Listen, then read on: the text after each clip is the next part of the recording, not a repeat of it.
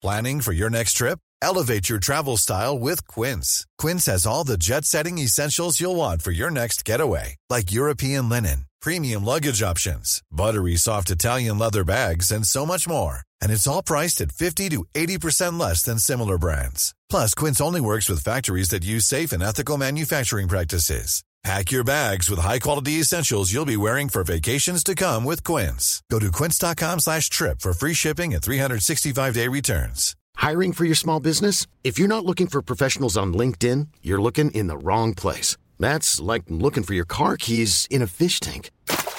LinkedIn helps you hire professionals you can't find anywhere else, even those who aren't actively searching for a new job but might be open to the perfect role. In a given month, over seventy percent of LinkedIn users don't even visit other leading job sites. So start looking in the right place. With LinkedIn, you can hire professionals like a professional. Post your free job on linkedin.com slash achieve today.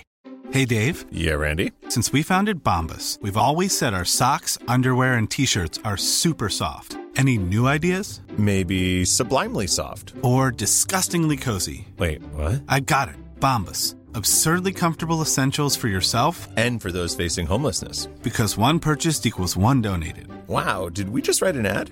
Yes. Bombas. Big comfort for everyone. Go to bombas.com slash ACAST and use code ACAST for twenty percent off your first purchase. Allora, buongiorno. Uh, ringrazio uh, i due Don Andrea e ringrazio Sor Tina, ringrazio tutti voi per essere qui stamattina e spero che l'incontro possa risultare interessante. L'incontro di uh, Padre Saloni è stato sicuramente molto incisivo rispetto ad alcune tematiche uh, che sono di pressante attualità in qualche modo e um, da parte mia come biblista mi terrò uh, più sul testo ovviamente, però cercheremo comunque di trarre a partire proprio dal testo delle riflessioni che possano avere una ricaduta sulla nostra vita e sul nostro essere cristiani oggi.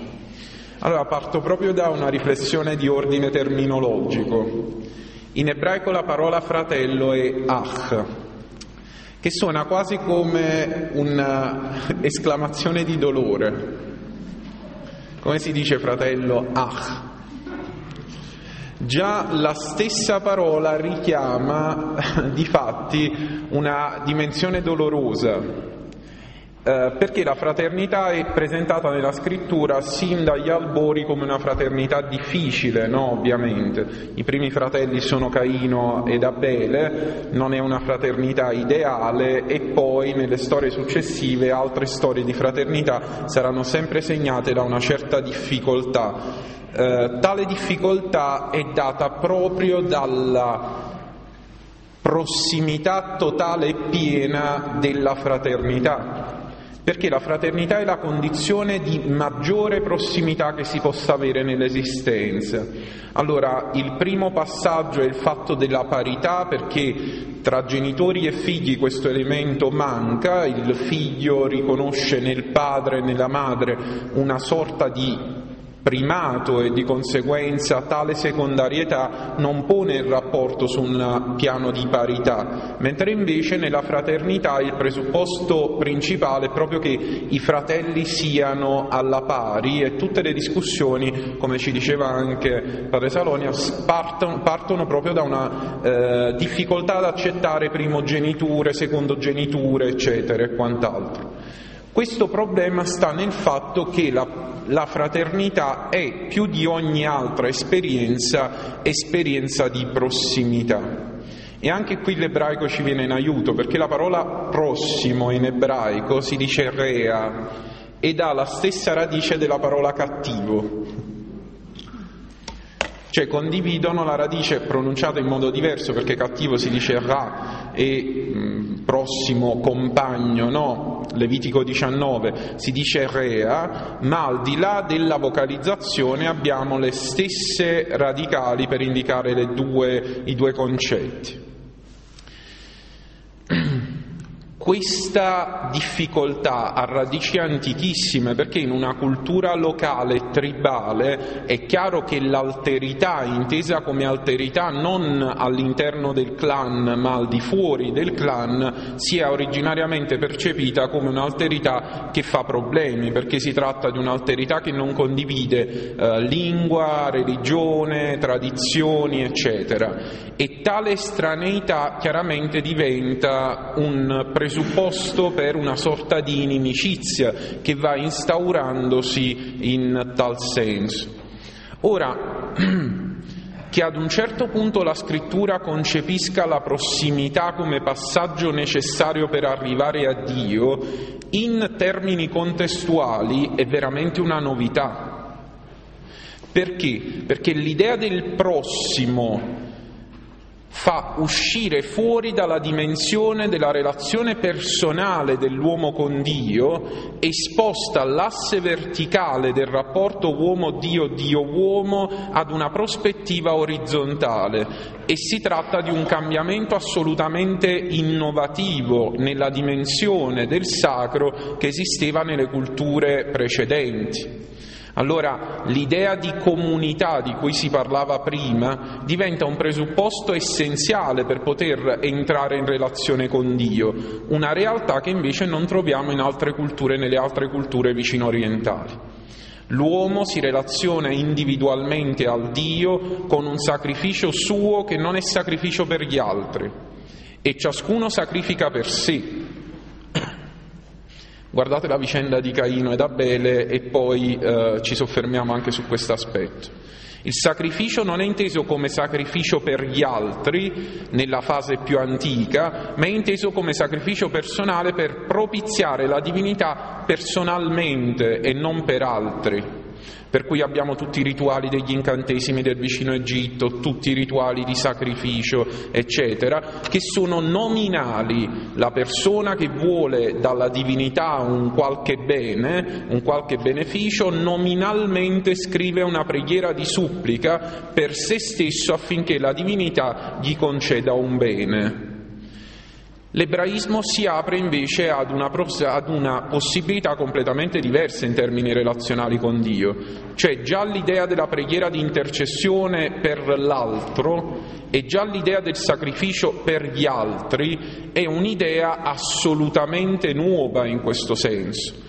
Perché se nelle altre culture qualcosa c'era ma era di ordine, era straordinario, quindi era una prassi straordinaria, nell'ebraismo questa idea di intercedere, l'idea di avere il prossimo con sé che diviene appunto immagine stessa della relazione col divino, nell'ebraismo diventa un passaggio ordinario, non straordinario, partendo dal presupposto che restano delle originarie frizioni, perché la prossimità fa male. Che cosa fa male della prossimità? È proprio il fatto che mi stai vicino. Il primo, il primo elemento, la prima difficoltà della prossimità è l'occupare gli spazi. La prossimità diventa luogo di contesa perché, essendomi prossimo, tu mi togli, mi sottrai spazio vitale. Se viviamo in una tenda e siamo nomadi, lo spazio nella tenda è un presupposto essenziale. Non si tratta di dire, va bene, dividetevi la cameretta, si tratta di dividetevi un posto per la notte. Allora, l'idea che, e non è detto che tali spazi fossero sufficienti per tutti, allora l'idea di dormire fuori dalla tenda di notte non è un'idea piacevole, per esempio. Allora la condivisione degli spazi vitali, proprio in termini di concretezza, diventa l'aspetto più difficile da comprendere in termini di prossimità. Quindi nella Bibbia la prossimità non è percepita come prossimità teorica, quindi il prossimo è chiunque io incontro per la strada. Nella concretezza tipica del mondo ebraico e nella concretezza tipica della Bibbia, il prossimo è il compagno di tenda, e il compagno di tenda è quello che quando si sveglia al mattino ti calpesta i piedi o ti calpesta per uscire durante la notte perché deve andare fuori, ed è quello che ti sveglia, è quello che ti dà fastidio, insomma. La prossimità è percepita come un presupposto del fastidio. Se mi sei prossimo, tale prossimità non può passare non può andare avanti senza conseguenze e senza disordini, perché dobbiamo amministrare uno spazio comune. Ed è per questo che la Scrittura e anche il Nuovo Testamento, Gesù è ebreo, incide, e è particolarmente incisiva, sull'amore per il prossimo e non per il lontano, perché l'amore per il lontano è presupposto e concepito come qualcosa di più semplice da realizzare. Il problema è quando il lontano si fa vicino, allora non è più amabile. Allora, se tu stai nel tuo paese e io vedo le tue immagini di te e i tuoi figli che morite di fame e devo mandarvi un messaggino per salvarvi, va bene. Il problema è che quando tu dal tuo paese ti fai prossimo e mi vieni a calpestare i piedi, per cui io vado in ospedale perché devo, ho un qualche problema e trovo davanti a me una fila di tutti questi lontani che si sono fatti prossimi e mi costringono ad aspettare la visita medica, e lì l'amore, ti amavo in televisione quando avevi gli occhi dolci ed eri scheletrico e io ti mandavo l'esse emme esse, mo che sei arrivato qua mi è un po' più difficile l'amore, perché la prossimità calpesta i piedi, e questo calpestare i piedi parte dalla condivisione di uno spazio vitale che prima era tuo soltanto magari, o percepisci come tuo. Gradualmente questo spazio vitale deve essere sempre più condiviso, e questa ristrettezza fa male, e questa sofferenza porta all'opposto dell'amore, ovviamente. Allora, prossimità. Abbiamo detto che la fraternità, l'essere fratelli, è in qualche modo l'esperienza più profonda di prossimità. Tra le altre cose, proprio andando a vedere bene le esperienze di Caino e Abele e di Giacobbe e, ed Esaù, la loro prossimità comincia nel grembo materno, perché sono gemelli. Nel testo di Caino e Abele la loro, il, la, il fatto che siano gemelli non è chiaramente specificato, ma re, leggendo il testo di Genesi quattro lì si dice che Eva continuò a generare. Questo passaggio poi sarà interpretato dalla tradizione rabbinica come una generazione contestuale, per cui prima genera Caino e poi subito dopo genera Abele, e quindi nella tradizione rabbinica Caino ed Abele vengono visti come gemelli, e per certo sono gemelli Esaù e Giacobbe. Hanno dovuto condividere lo spazio vitale sin dal grembo materno, un'inimicizia atavica che ti porta a dare delle gomitate al fratellino nel grembo della madre, perché lo scopo è quello di farsi spazio. E questa, questa totale prossimità, che è addirittura una prossimità eh, aborigine, diventa termine fondamentale per un conflitto. Qual è il, confl- il conflitto di Caino ed Abele? Perché Caino e Abele, Caino decide di uccidere Abele? È perché Dio non ha accettato l'offerta di Abele, perché a Dio piaceva la carne come ad Isacco, Dio non gradisce le verdure e quindi rifiuta l'offerta di Caino. Questo potrebbe creare un po' di polemiche con i vegetariani e i vegani, però a Dio piace l'offerta di carne e non guarda con piacere all'offerta di Caino. Allora, nella scrittura non c'è specificato il fatto che un'offerta sia migliore dell'altra, questa già è un'interpretazione posteriore. L'idea è che tutti e due facciano un'offerta e che Dio guardi benevolmente all'offerta di Abele e non all'offerta di Caino. Il dramma che comincia con Caino e Abele, che ritroveremo anche nella storia di eh, Giacobbe ed Esaù, è il dramma di chi non è in grado di condividere la gioia del fratello e di chi vuole il suo sacrificio accettato per sé e non come sacrificio anche per l'altro. Allora, qual è il problema dell'accettazione da parte di Dio del sacrificio fatto da Caino? Eh, scusate, da Abele. Qual è il problema? Eh, ma dalla prospettiva di Dio il problema non sussiste. E perché non sussiste il problema? Eh, ma ha accettato l'offerta di uno dei due, va bene. Il dramma sarebbe stato se Dio non avesse accettato l'offerta di nessuno dei due, ma io ho accettato l'offerta di tuo fratello, che dovrebbe essere motivo di gioia anche per te, perché l'offerta di tuo fratello non è l'offerta di qualcun altro, c'è comunque appartenenza di questa offerta che ti appartiene. E la domanda che viene posta da Caino a Dio, che si diceva prima, no? Sono forse io il custode di mio fratello, è Dio che va da Caino e chiede: dov'è tuo fratello? È una domanda che resta emblematica, perché Dio si presenta a Caino piazzandogli davanti la appartenenza totale di colui che non c'è. Un'appartenenza genetica che, per quanto Caino abbia voluto eliminare dalla faccia della terra, resta nel suo sangue, perché il sangue che sta a terra e che grida è il tuo sangue, non è il sangue di qualcun altro. La contraddizione assoluta è che Caino ha ucciso, non ha ucciso suo fratello e basta, e nel senso che quasi avesse ucciso qualcun altro, non è un altro, è tuo fratello. E questo dramma segna l'inizio di una ferita profonda che si ripercuoterà e si ripresenterà anche nella storia di Giacobbe e di Esaù. Allora, dov'è tuo fratello?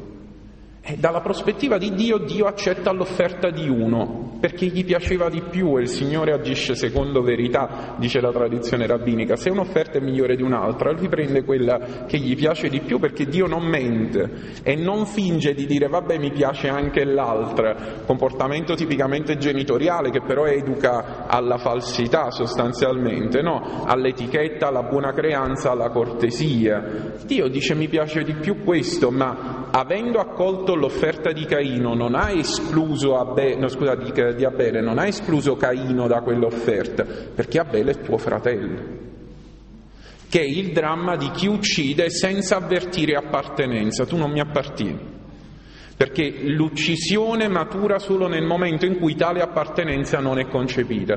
Perché Caino uccise Abele? Caino uccise Abele perché era incapace di condividere. E perché Caino era incapace di condividere una gioia, quella di vedere accettata l'offerta del fratello, per cui avrebbe potuto danzare, come dice la tradizione rabbinica, con il fratello intorno all'olocausto, dicendo il Signore ha accettato la nostra offerta, non la tua o la mia, che è il passaggio che Dio fa quando si rivolge a, a Caino stesso dicendo dov'è Abele tuo fratello? E invece noi ritorniamo sempre all'approccio preistorico alla divinità, che deve essere personale e nominale e non deve includere l'altro nel sacrificio, ma il sacrificio deve essere mio, mio e basta. Questo approccio primitivo permane ancora nella nostra visione del sacro, per cui la parte più difficile della, della, della nostra fede è quello di fare comunità. L'aspetto più complesso è quello di essere una comunità.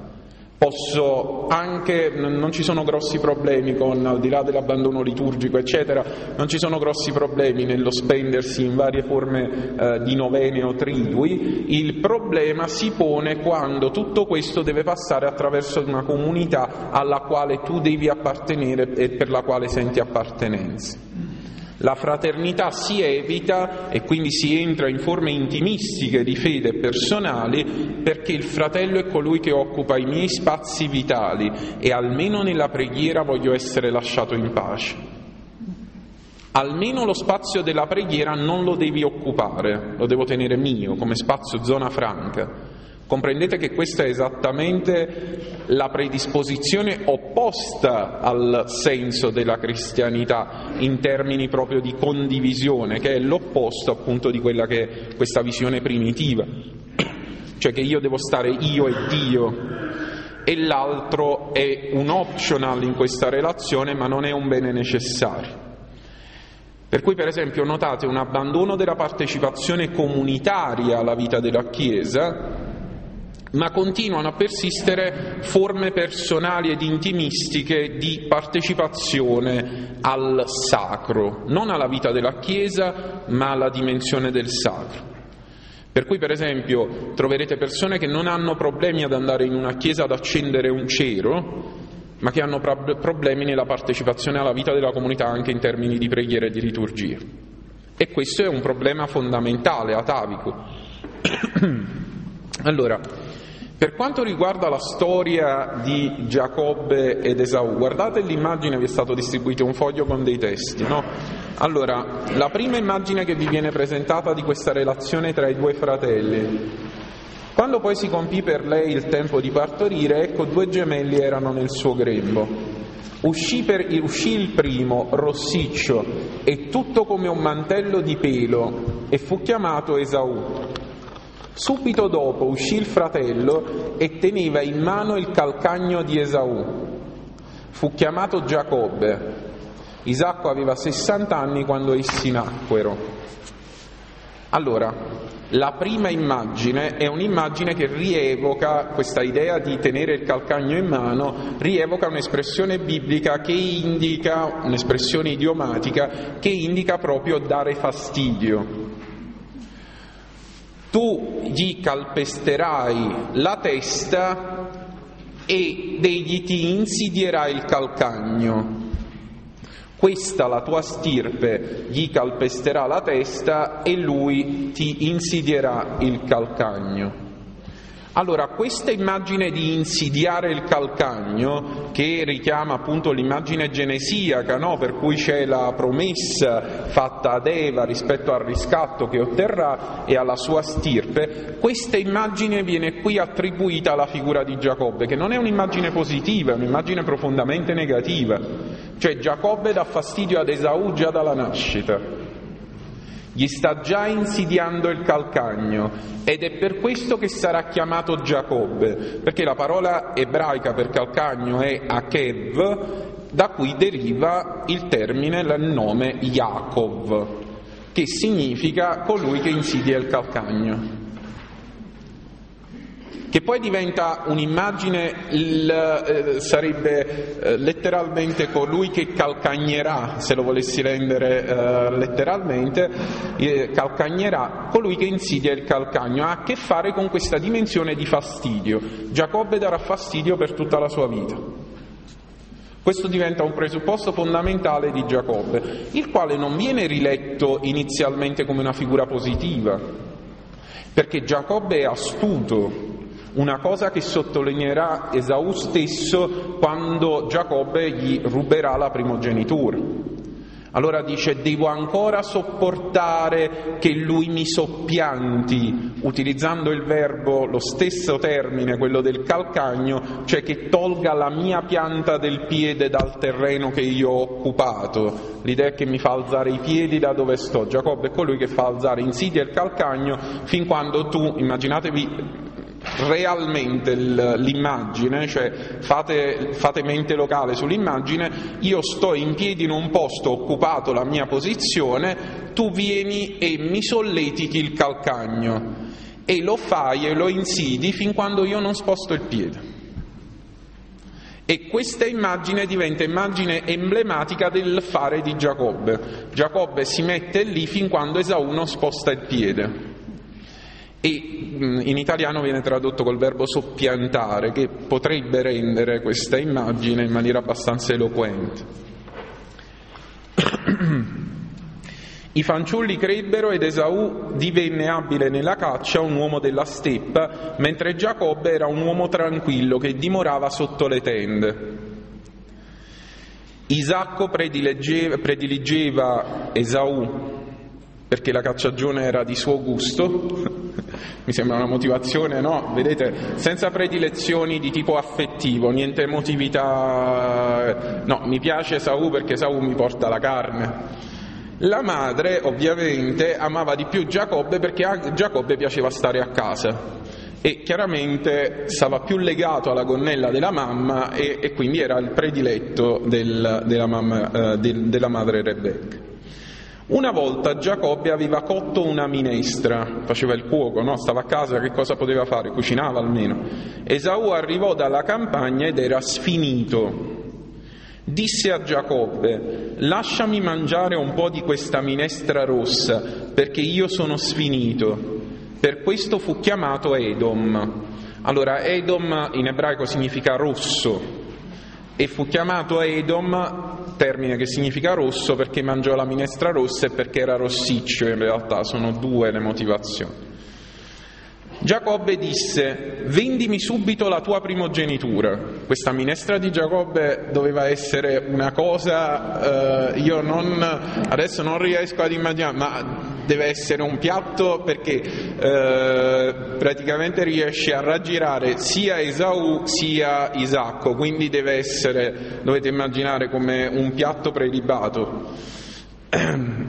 Rispose Esaù: ecco, sto morendo, a che mi serve allora la primogenitura?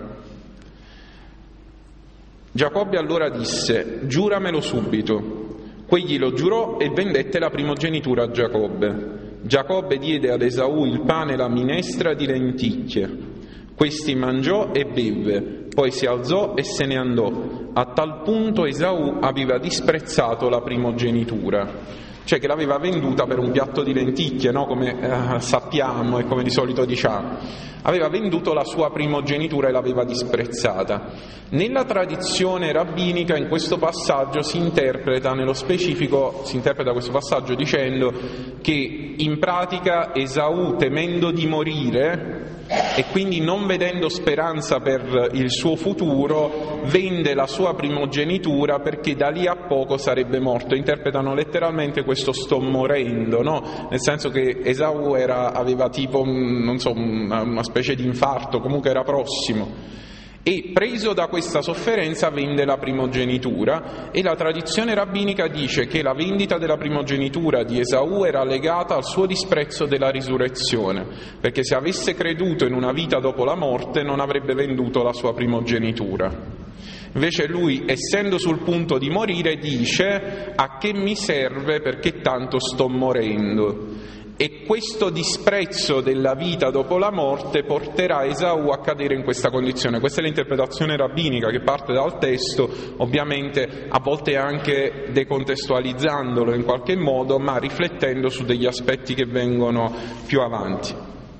Allora, Esaù poi, oltre a questo disprezzo della primogenitura, si macchia di un altro crimine: sposa delle donne ittite. Capitolo ventisei della Genesi: quando Esaù ebbe quaranta anni prese in moglie, in moglie Giuditta, figlia di Beril Littita, e Basmat, figlia di Elon Littita. Esse furono causa di intima amarezza per Isacco e per Rebecca, perché non prese mogli dalla stirpe dei, loro, dei suoi padri, ma le prese tra gli Ittiti, quindi erano di sangue eh, in qualche modo pagano, no? Perché gli Ittiti non appartenevano in nessun modo alla stirpe. Però qui c'è la riflessione sul tema della primogenitura. Giacobbe chiede ad Esaù che Esaù gli venda la primogenitura, ma noi cosa intendiamo quando parliamo di primogenitura? Questo è un aspetto fondamentale, perché la primogenitura non è solo il fatto di essere nato per primo, ma in questo contesto ha un carattere più eloquente. I primogeniti tagliano trasversalmente la storia biblica, perché l'immagine del primogenito la ritroviamo già nel racconto di Caino ed Abele e arriverà fino a Gesù Cristo, che sarà chiamato primogenito della creazione dall'Apostolo Paolo. Quindi questa immagine della primogenitura non è un'immagine né casuale né eh, occasionale, ma si tratta di un'immagine che ricorre. Noi co- che cosa intendiamo quando diciamo primogenito? Che cos'è per noi un primogenito? È colui che è stato generato per primo, ma questo è tautologico, no? Allora, chi è il primogenito? Colui che è stato generato per primo. E questo per noi ha un senso di predilezione, ma da un punto di vista culturale non significa molto. Nelle culture vicino orientali i primogeniti sono le divinità, gli dei. Sono chiamati primogeniti perché sono stati generati per primi. Allora, le divinità non venivano, le divinità sono a loro volta figlie di, di altre divinità, eccetera, in una generazione continua. Allora, uno dei titoli più ricorrenti nelle teologie vicino orientali per il Dio. Planning for your next trip? Elevate your travel style with Quince. Quince has all the jet-setting essentials you'll want for your next getaway, like European linen, premium luggage options, buttery soft Italian leather bags, and so much more. And it's all priced at fifty to eighty percent less than similar brands. Plus, Quince only works with factories that use safe and ethical manufacturing practices. Pack your bags with high-quality essentials you'll be wearing for vacations to come with Quince. Go to quince.com slash trip for free shipping and three sixty-five day returns. Hiring for your small business? If you're not looking for professionals on LinkedIn, you're looking in the wrong place. That's like looking for your car keys in a fish tank. LinkedIn helps you hire professionals you can't find anywhere else, even those who aren't actively searching for a new job but might be open to the perfect role. In a given month, over seventy percent of LinkedIn users don't even visit other leading job sites. So start looking in the right place. With LinkedIn, you can hire professionals like a professional. Post your free job on linkedin.com slash achieve today. Marduk, per il dio Horus, eccetera. Uno dei titoli che ricorre soprattutto nell'innografia orientale era quello di il primogenito, il primogenito di Ishtar, dio Marduk, il primogenito di Iside, il dio Horus, colui che è stato generato per primo, immagine stessa ed incarnata della divinità. Per cui il titolo di primogenitura non è un titolo meramente umano, ma entra in una dimensione che riguarda addirittura da vicino la divinità.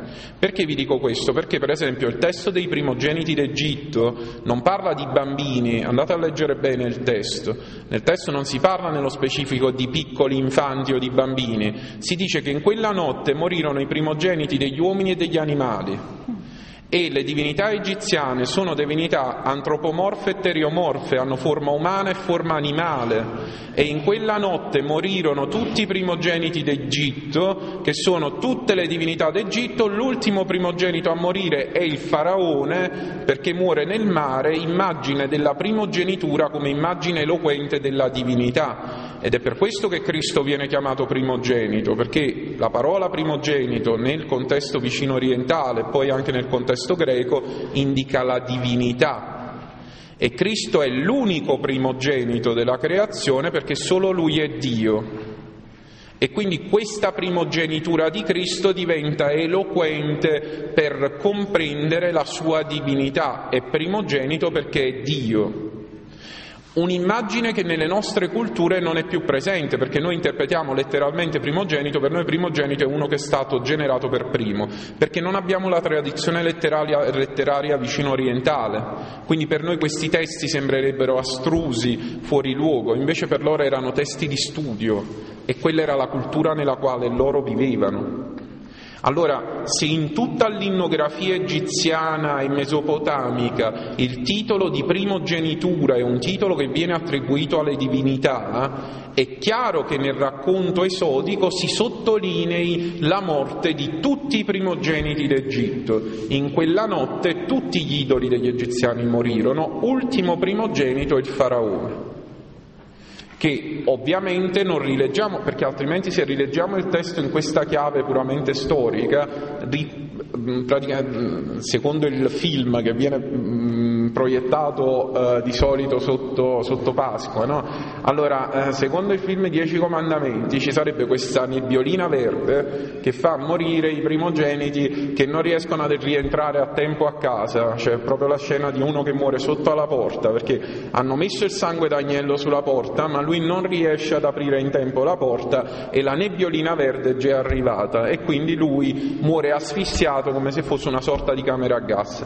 Ovviamente questo tipo di rappresentazione, anche come rappresentazione culturale, non solo è fuorviante perché ci allontana dal senso teologico del testo biblico, ma poi diventa addirittura cruenta e eh, inimmaginabile quando l'idea della morte per asfissia nel Novecento ha significato qualcosa di diverso, soprattutto in quel contesto culturale. E così anche vale per l'immagine dell'annegamento nel mare del faraone, di tutti i cavalli pure, pure i cavalli.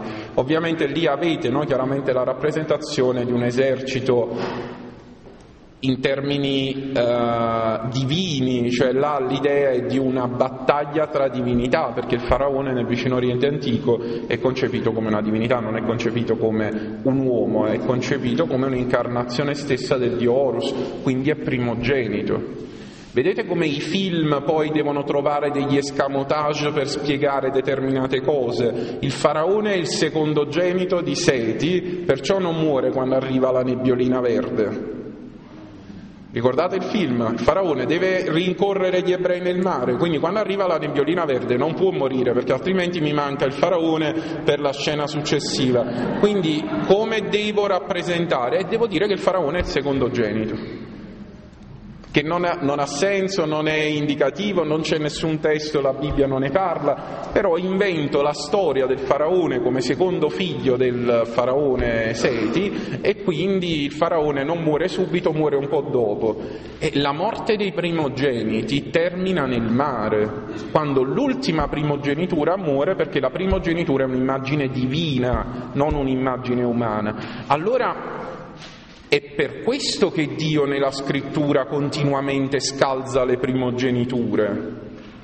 La primogenitura viene messa continuamente in crisi perché al primogenito vengono dati e attribuiti dei caratteri divini, ed è per questo che si benedice il primogenito come si benedice la divinità e non restano benedizioni per gli altri. Perché si benedice il primogenito? La benedizione è per Dio.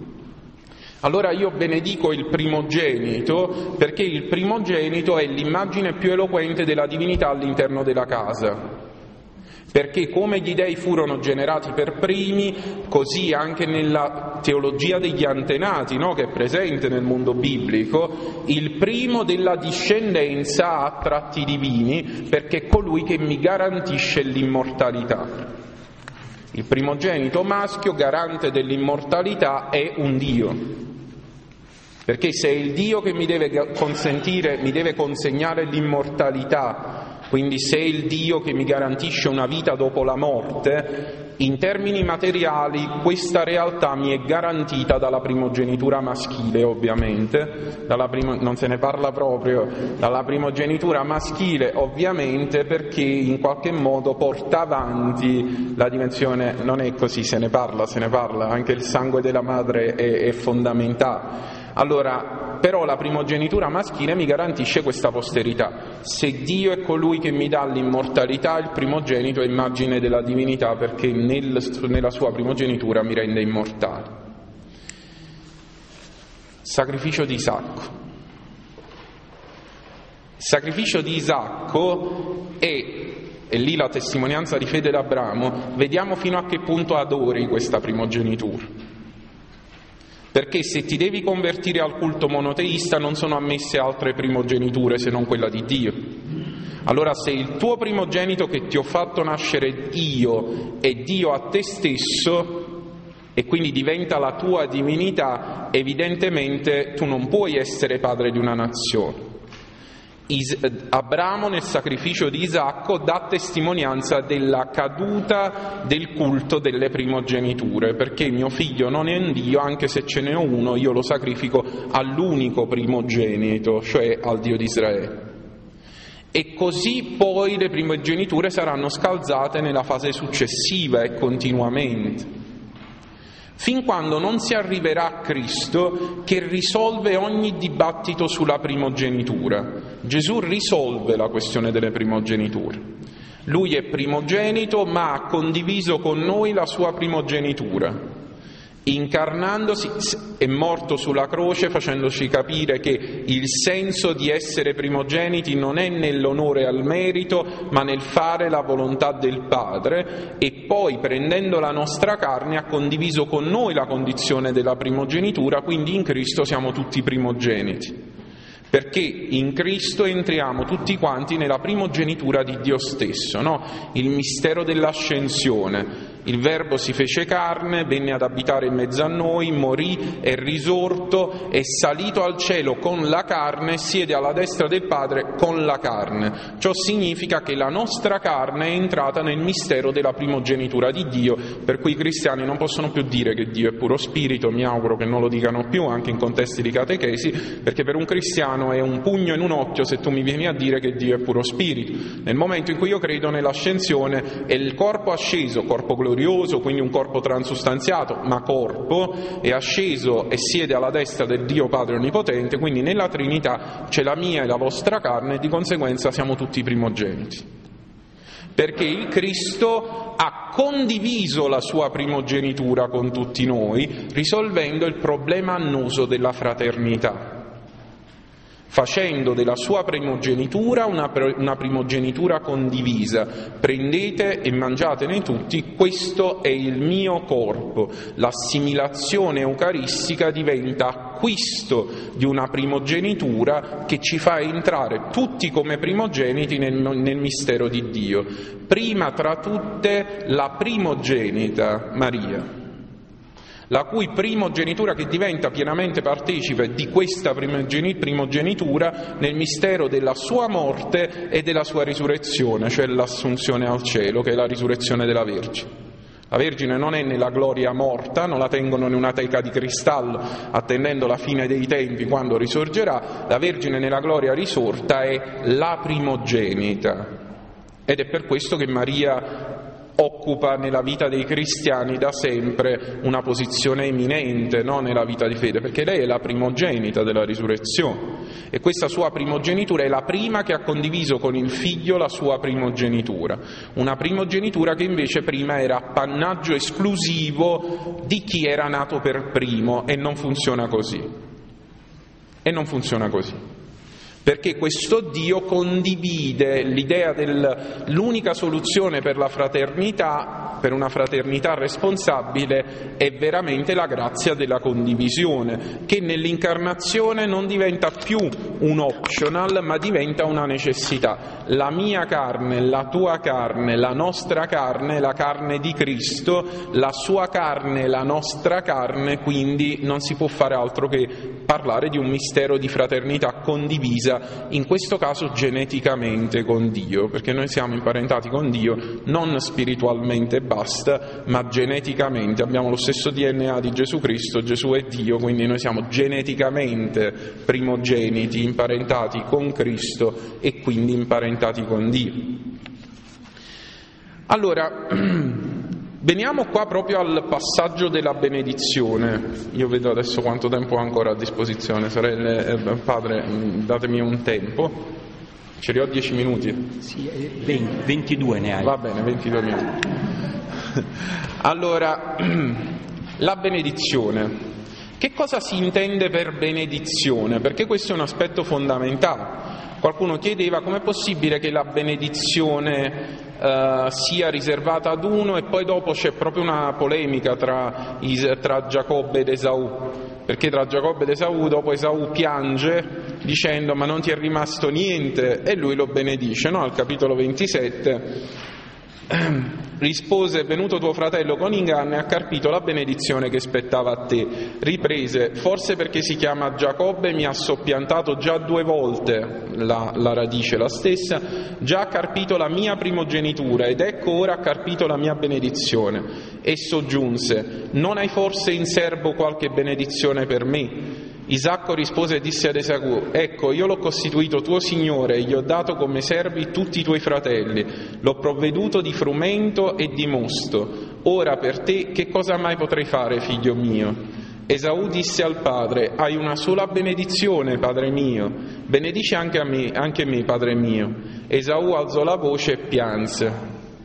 Allora suo padre Isacco prese la parola e disse: ecco, la tua abitazione sarà lontano dalle terre grasse, lontano dalla rugiada del cielo dall'alto. Vivrai della tua spada e servirai tuo fratello, ma verrà il giorno che ti riscuoterai, spezzerai il suo giogo dal tuo collo. Proprio una benedizione, non, non è... non è proprio una benedizione che tu dici che bella benedizione. Diciamo che è una benedizione un po' problematica. Però veniamo proprio al concetto di benedizione, perché vedete, uno dei problemi rispetto ad alcune categorie che noi utilizziamo da, a livello linguistico è il fatto che noi facciamo delle etimologie delle parole eh, bibliche a partire dalle nostre lingue, ma si tratta di lingue in traduzione. Quindi io dico che benedire significa dire bene. E parto dalla mia lingua, faccio l'etimologia della parola benedire, ma in ebraico benedire non si dice dire bene. E quindi evidentemente in quel contesto benedizione ha un significato altro. Allora avevo chiesto a Sor Tina due, eh, due anagraficamente giovani. Avete sentito? Ho detto anagraficamente. No, volevo sottolinearlo.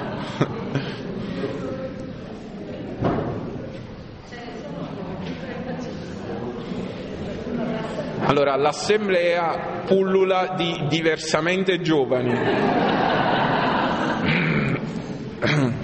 Allora, buongiorno, ciao, ciao. Allora, non vi spaventate, niente di, non è niente di, di grave. Allora, la parola benedizione in ebraico è barach, e eh, il nome di Obama, e significa, eh, viene dalla parola berech, che significa ginocchio. Perciò cercavo due eh, giovani eh, anagraficamente. Allora, il, il concetto di gin, in mettersi in ginocchio è il concetto di benedire. Benedire ha a che fare con questa dimensione del mettersi in ginocchio. Allora, a quale aspetto della vita nell'Israele biblico è associata la dimensione del mettersi in ginocchio? Allora, mettiamo che eh, il nome? Anastasia. Anastasia. Che lei sia la padrona di casa, va bene? E arriva un ospite. L'ospite arriva a casa, nella cultura vicino orientale la vita si svolge a terra, non si svolge su dei seggi. Di conseguenza l'idea dell'inginocchiarsi non è associata alla sottomissione, quella è un'idea occidentale, feudale, basata su un dio intronizzato e la gente che si mette con la faccia sotto i suoi piedi, ma non è questa immagine l'immagine biblica. Allora... No. Giuseppe, Giuseppe. Uh, auguri per lunedì Giuseppe. Allora, il uh, Giuseppe arriva a casa di Anastasia e si siede a terra. Giuseppe, mi dispiace. Sì. Un po' più al centro Giuseppe, perché ci sono anche gli altri. Comunque è, è un ragazzo che si sta sedendo a terra, per chi non vedesse da dietro. Allora, Anastasia deve, come padrona di casa, servire l'ospite e lo deve far sentire, lo scopo è quello di farlo sentire qualcuno di famiglia. Ora, qual è la posizione del servizio ma non della servitù? Perché sono due concetti diversi, servitù e servizio. Allora, la posizione del servizio è che, Giuseppe, se poi girati di faccia al, sì, all'assemblea, Anastasia si inginocchia accanto, Anastasia se possibile, accanto di qui, esatto, si inginocchia. Perché la posizione in ginocchio? Perché il padrone di casa ancora oggi sta in ginocchio accanto all'ospite per allungarsi e servirgli i cibi. Però attenzione, non è, non sono i servi che servono l'ospite. I servi portano il cibo in tavola e preparano la tavola con tutte le, piet- tutte le pietanze già disposte, quindi non c'è il primo, il secondo, il contorno, la frutta, eccetera. Le pietanze vengono risposte e il servo porta le pietanze e le lascia lì. La padrona di casa, il padrone di casa, prende le pietanze, le allunga all'ospite e mentre gliele allunga prende anche lui e comincia a mangiare. Dovete pensare che nelle tradizioni antiche vi era addirittura una legislazione per la quale il padrone di casa doveva mangiare con l'ospite, perché qualora l'ospite fosse stato intossicato dai cibi, il padrone di casa doveva essere ucciso. Se non avesse preso il cibo veniva ucciso il padrone di casa perché c'era il sospetto che avesse avvelenato l'ospite. Allora i padroni di casa si premuravano di prendere per primi il cibo, così se fossero stati male l'ospite moriva, però erano stati male pure loro, quindi non c'erano problemi. Allora questa, questa immagine, potevano sopravvivere in questo caso, dice ci salviamo, meglio così. Allora questa immagine del prendere cibo e condividere è un'immagine fondamentale. Benedire significa mettersi in ginocchio, per cui le benedizioni sono associate al cibo, c'è una minestra di mezzo o un'offerta, un'offerta di cibo, e l'altro passaggio, le benedizioni sono associate al riconoscere la presenza dell'ospite.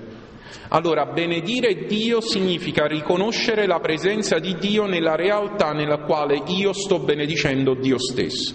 Ti benedico per il cibo che sto prendendo, significa che riconosco la tua presenza in questa realtà, però non inginocchiarsi nel senso di sottomettersi, perché ci si inginocchia come padroni di casa per essere a pari livello con l'ospite, per cui l'ospite non deve essere da solo ma bisogna essere a pari livello, e allo stesso tempo per mettersi al servizio dell'ospite. In una cultura che svolge la propria, la cui vita si svolge a piano terra, a livello della terra, se il servizio avvenisse all'impiedi sarebbe assolutamente, l'ospite trascorrerebbe tutto il tempo in solitudine.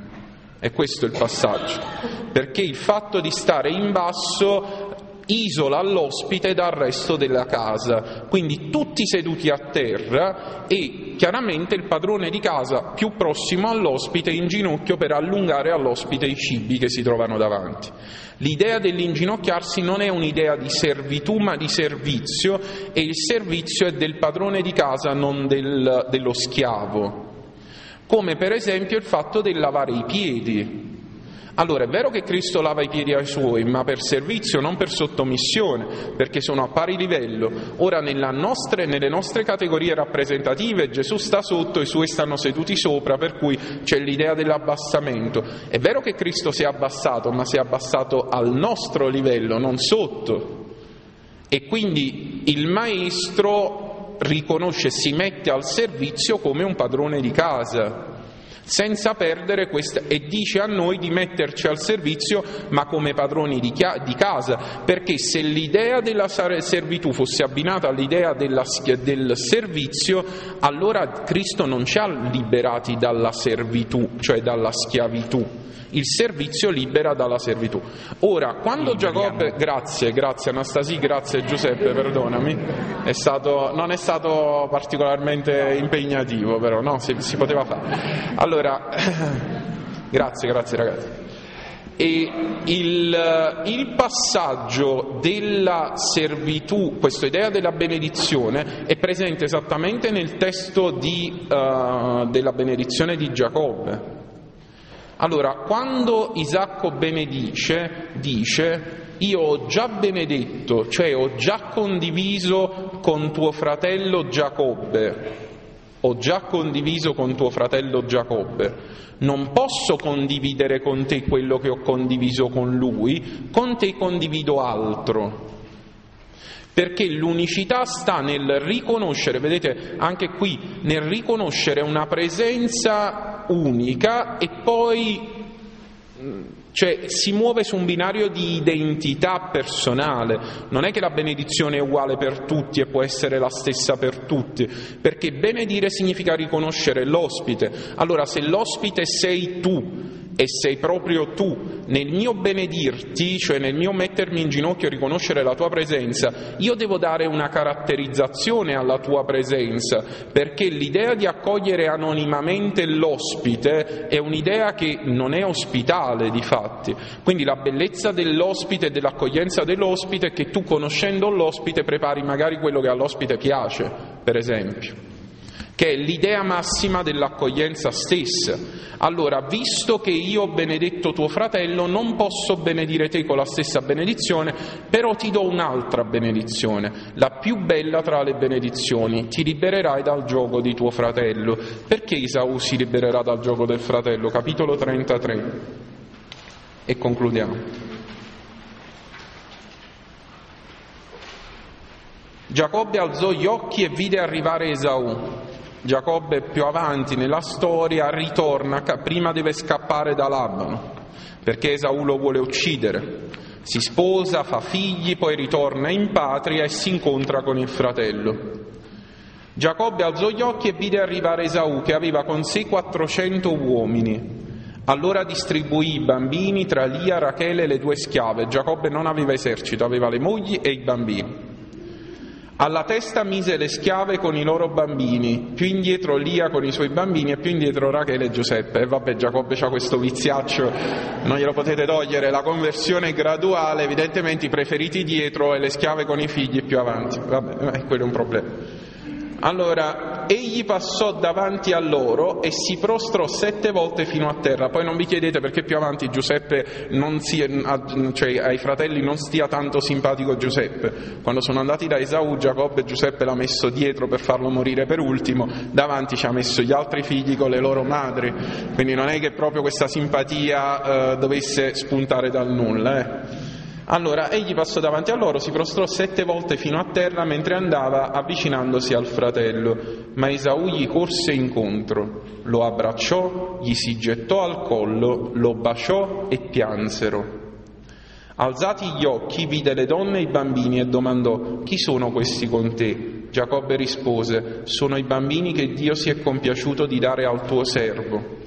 Allora si fecero avanti le schiave con i loro bambini e si prostrarono. Si fecero avanti anche Lia e i suoi bambini e si prostrarono, e infine si fecero avanti Giuseppe e Rachele e si prostrarono. Domandò ancora: che cosa vuoi fare di tutta questa carovana che ho incontrato? Rispose: è per trovar grazia agli occhi del mio Signore. Esaù disse: ho bene in abbondanza, fratello mio, resti per te quello che è tuo.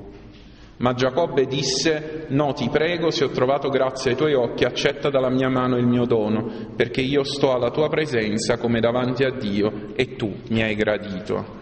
Allora, penso che sia la scena di perdono più bella, forse, sicuramente una delle più belle, quantomeno della scrittura, quando dà, se fraternità significa condivisione, se l'aspetto più difficile è la condivisione, la benedizione di Giacobbe si realizza al capitolo trentatré del libro della Genesi: ti libererai del giogo di tuo fratello, perché tuo fratello non sarà più per te un peso. E quindi la liberazione da questo giogo si realizza nel momento in cui Esaù riconosce il proprio fratello e lo chiama fratello mio. E questo passaggio è un passaggio benedicente, perché se benedire significa mettersi in ginocchio, qui si mettono in ginocchio, e se benedire significa condividere, riconoscere la presenza dell'ospite, e qui riconoscono l'uno la presenza dell'altro personalmente, e la benedizione del padre Isacco si realizza e arriva a compimento. I due fratelli si sono riuniti e la fraternità non è più un giogo, non è più un peso.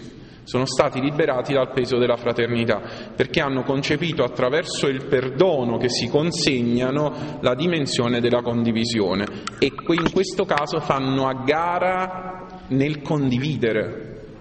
Uno rifiuta e dice: ma ti prego, prendi, e l'altro dice: ma ti prego, prendi i miei beni, ho beni insuffici- a sufficienza per dare anche ai tuoi. E questo passaggio radicale indica l'unica via di soluzione per il dramma della fraternità. Se fratello è ach, come un'espressione di sofferenza, in questo caso achi, fratello mio, diventa il segno di una riconciliazione che porta pace anche nel cuore del padre Isacco, che evidentemente non poteva gioire della divisione dei fratelli e che nella gloria invece assiste al prodigio più grande: la sua benedizione si è realizzata. Possa la benedizione di Isacco realizzarsi nella vita di ciascuno di noi nel momento in cui ci è stato detto che la fraternità del nostro prossimo non sarà più per noi un gioco, ma diverrà occasione di grazia, e a questo provvederà Dio.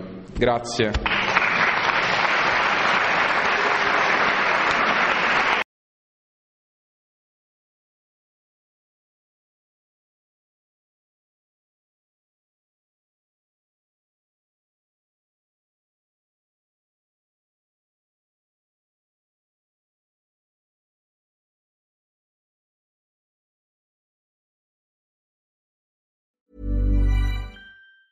Planning for your next trip? Elevate your travel style with Quince. Quince has all the jet-setting essentials you'll want for your next getaway, like European linen, premium luggage options, buttery soft Italian leather bags, and so much more. And it's all priced at fifty to eighty percent less than similar brands. Plus, Quince only works with factories that use safe and ethical manufacturing practices. Pack your bags with high-quality essentials you'll be wearing for vacations to come with Quince. Go to quince.com slash trip for free shipping and three sixty-five day returns.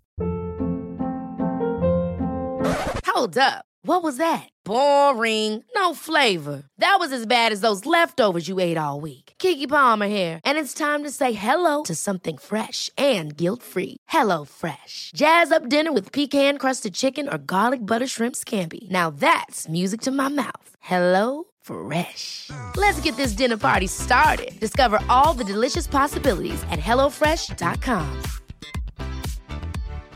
Why don't more infant formula companies use organic, grass-fed whole milk instead of skim? Why don't more infant formula companies use the latest breast milk science? Why don't more infant formula companies run their own clinical trials?